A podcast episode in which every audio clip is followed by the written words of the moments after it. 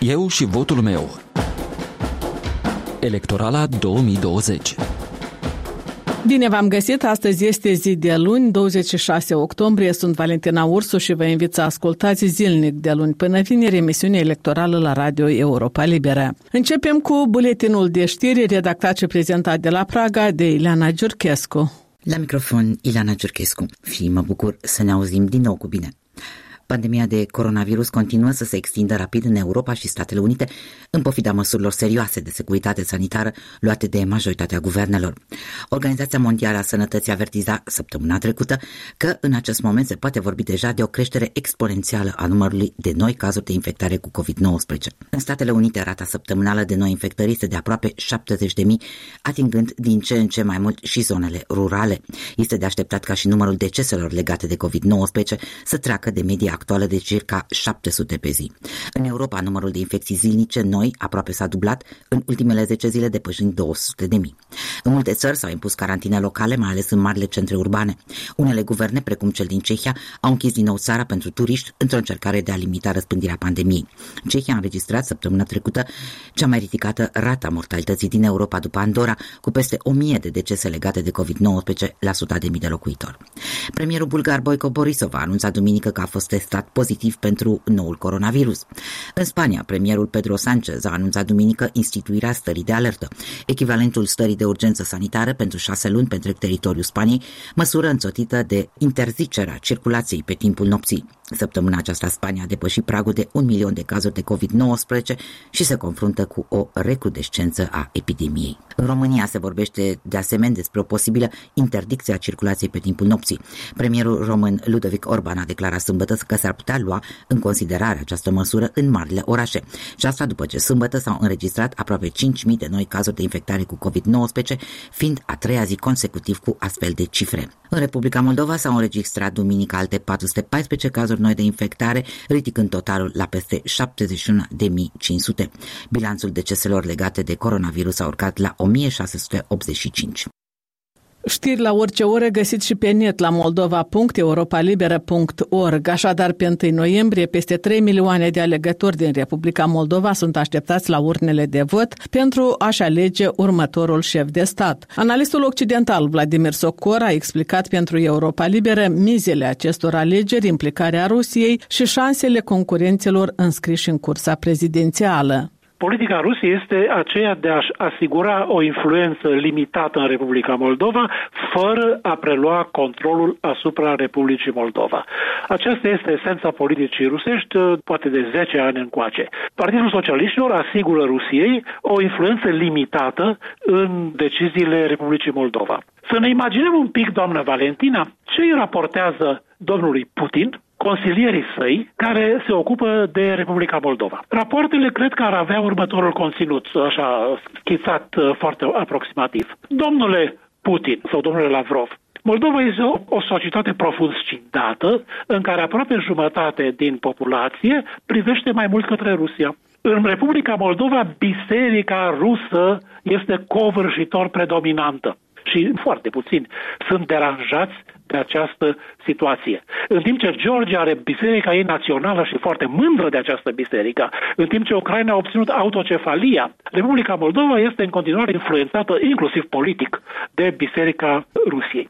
Consilierii lui Putin îi raportează, domnule președinte, marea majoritate a opinii publice din Republica Moldova manifestă indiferență față de Transnistria ceea ce face posibilă acordarea unor concesii unilaterale din partea Republicii Moldova către Rusia. Președinții ucrainian sau chiar cârmuitorul neoficial al Georgiei Bizina Ivanișvili nu îndrăznesc să facă Rusiei concesii unilaterale deoarece se tem de reacția opiniei publice. În Moldova această situație nu o avem. Consilierii vor spune domnului Putin, domnule Putin, în Republica Moldova mass media rusească are o influență foarte mare și dumneavoastră sunteți cel mai popular politician dintre toți politicienii lumii. Cu alte cuvinte, Rusia poate fi liniștită, se poate considera liniștită, cu ideea că Republica Moldova nu va fugi spre Occident. Societatea este prea scindată, spectrul politic și Parlamentul, partidele politice, nu reușesc să ia decizii nici într-o direcție, nici în alta, nu pot să fugă în Occident, chiar dacă ar dori. Prin urmare, Rusia dorește să mențină în Republica Moldova această mlaștină stagnantă. Așa numesc eu situația actuală din Republica Moldova, este o mlaștină stagnantă care convine Rusiei. Cel mai probabil confruntarea finală va avea loc ca întotdeauna între un candidat pro-rus și unul pro-occidental, probabil în timpul celui de-al doilea tur de vot. Ce poate și ce va trebui să facă cel care va obține mandatul de președinte ca Republica Moldova să aibă o imagine bună pe plan extern? Imaginea depinde de politicile interne. Politicile interne vor depinde în măsură limitată de persoana președintelui. Așa e Constituția Republicii Moldova, este o republică parlamentară. Forma de guvernare rămâne a fi parlamentară. Da, așa este. Din punctul meu de vedere, alegerea Mai Sandu ca președinte ar fi o binecuvântare pentru Republica Moldova. Și nu numai datorită persoanei Mai Sandu, dar datorită echipei pe care poate să o ducă la guvernare. Guvernare pe care aceeași echipă, din nefericire, a părăsit-o în noiembrie 2019. A părăsit-o, după părerea mea, fără motiv, dar cred că această încercare poate fi reeditată. Prin urmare, n-am nici cel mai mic dubiu că alegerea Mai Sandu ar fi un lucru minunat pentru Republica Moldova, inclusiv datorită echipei pe care ar aduce-o la guvernare. Iar alegerea lui Igor Dodon? Alegerea lui uh, Igor Dodon ar condamna Republica Moldova la izolarea de facto în care se află prezent. Și izolarea nu se datorează domnului Dodon, nu în primul rând domnului Dodon, se datorează în primul rând faptul că paralizia politică internă din Republica Moldova, inclusiv la nivelul Parlamentului, a zădărnicit reformele. Republica Moldova nu prezintă interes economic. Atitudinea Uniunii Europene față de Republica Moldova la ora actuală este una mai mult de natură umanitară. Uniunea Europeană acordă ajutoare umanitare, mai ales Republicii Moldova. Izolarea Republicii Moldova, dacă Partidul Socialiștilor rămâne așa influent cum este astăzi și dacă Igor Dodon este reales ca președinte. Este un fenomen, în primul rând, sociocultural. Domnul Dodon, echipa sa și Partidul Socialiștilor nu au talentul, capacitatea profesională și lingvistică de a se relaționa cu Occidentul.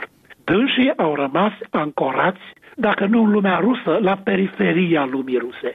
Rusa este limba lor internațională, ei sunt ancorați în spațiul informațional al Rusiei, acolo sunt sursele lor de informare, ei înțeleg Rusia acest partid și acest președinte înțeleg rolul lor în Republica Moldova ca fiind acela de intermediar între Republica Moldova și Rusia. Din păcate, își dau seama că ei nu pot asigura relaționarea Republicii Moldova cu Occidentul. Rațiunea lor de a exista în viața politică și la guvernare este de a relaționa Republica Moldova cu Rusia. Atâta știu ei, altceva nu știu. Și dacă ei pierd acest rol, dacă vine o, o președinte și o guvernare pro-occidentală, atunci Partidul Socialiștilor și domnul Dodon pierd justificarea de a se afla la putere, pentru că nu mai au o valoare de întrebuințare. Iată o sursă majoră și deseori neglijată a scindării politice din Republica Moldova. Și cum să se descurce alegătorul, ținând cont de toate aceste constatări pe care le-ați făcut, domnule Socor? Vorba cetățeanului turmentat. Eu cu cine votez? Dacă mă întrebați pe mine, cu Maia Sandu, desigur. Dar aici apar întrebări despre formarea unei eventuale majorități electorale. Scenariile post-electorale mai cu șanse care ar fi? Depinde dacă domnul Dodon e reales sau dacă doamna Sandu e aleasă. Și credeți că ar putea să crească nemulțumirile dintr-o tabără în caz că iese învingător unul sau altul? În general a devenit un fenomen la modă, chiar și în Statele Unite, nu numai în țările noastre din fosta Uniune Sovietică, dar în uh, Statele Unite chiar. A devenit o modă ca partidele sau candidații să prezică propria lor victorie cu maximă încredere pentru a spune în propoziția următoare, dacă noi nu câștigăm, înseamnă că alegerea a fost fraudată. Este o modă care s-a răspândit și din cauza revoluțiilor colorate, care n-au ținut prea mult seama de proceduri uh, formale și eu găsesc că este o modă foarte dăunătoare. Interviul integral cu analistul occidental Vladimir Socor îl găsiți pe pagina noastră de internet la moldova.europalibera.org. Din cauza pandemiei de COVID-19 care înregistrează un nou val de infectări în Europa, unde se află cele mai mari comunități de moldoveni de peste hotare, este posibil să nu poată fi organizate toate secțiile de votare pentru alegerile prezidențiale din 1 noiembrie. Dar scriitorul și bloggerul Vitalie Vovc, care este stabilit cu familie familia la Paris de peste 20 de ani, se arată optimist și spune că alegătorii din străinătate vor participa la scrutin în speranța că mai pot schimba prin votul lor lucrurile în Moldova. Pentru a diminua șansa falsificărilor este foarte important ca cât mai multă lume să participe la scrutin tehnic vorbind, a falsifica un scrutin este foarte complicat atunci când avem o participare masivă la el. Deci este primul argument. Al doilea argument este faptul că am văzut cu toții cât de importantă este această funcție pe care toți o considerau până la un moment dat uh,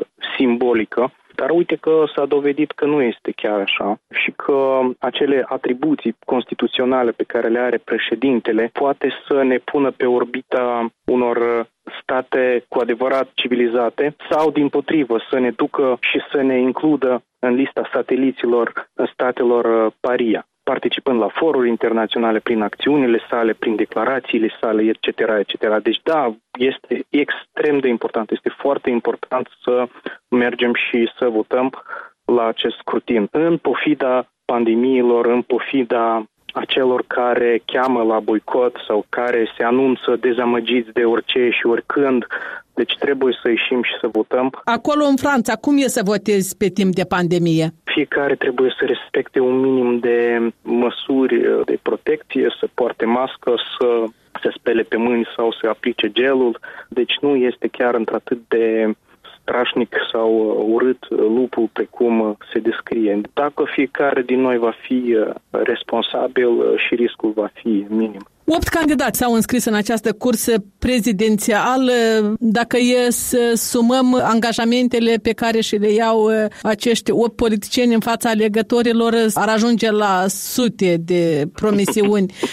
Așa este. Cât de credibilă este promisiunea pe care o face concurentul electoral în aceste timpuri? Eu personal nu, nu ascult niciodată promisiunile candidaților în perioada electorală. Spunea cineva că nu se minte niciodată mai mult decât la pescuit, la vânătoare și în campanie electorală. Latitudinea acestor minciuni depinde în mare parte de cât de cultivat, cât de matur este alegătorul. Bineînțeles, există niște prevederi constituționale în Republica Moldova care anulează, aș zice eu, cam 99% din toate promisiunile celor care candidează la această funcție. Să nu uităm că suntem totuși o țară parlamentară și uh, președintele fără o majoritate parlamentară nu prea contează anume din punctul de vedere a promisiunilor pe care le-ați amintit. Dar, uh, ce să zic, oricum uh, trebuie să ne bazăm mai mult pe biografiile fiecărui din acești candidați, pe parcursul lor,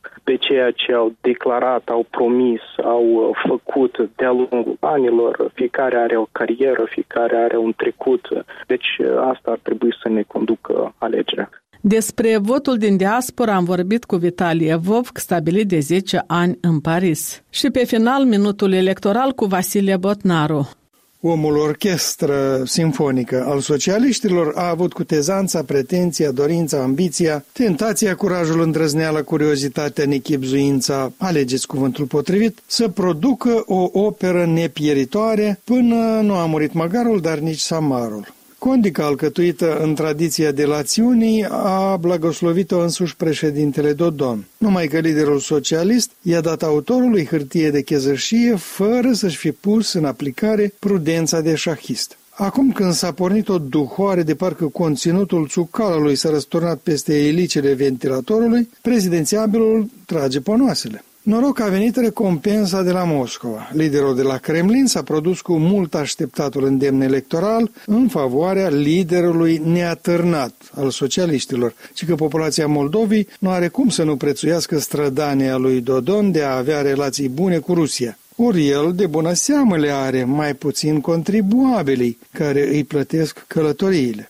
Despre promisul credit, dar nici despre fiola numărul 1 de vaccin, omologul lui Dodon nu a suflat niciun cuvânt. Acum e treaba stafului electoral să cântărească cine a adus mai multe voturi, Putin sau Țârdea. Punem punct aici. Valentina Ursu vă mulțumește pentru atenție. Ne auzim și mâine la ora 13. Eu și votul meu, o emisiune electorală pe care o difuzăm zilnic la prânz, iar sâmbătă un podcast electoral cu Liliana Barbaroșie. Aici Radio Europa Liberă.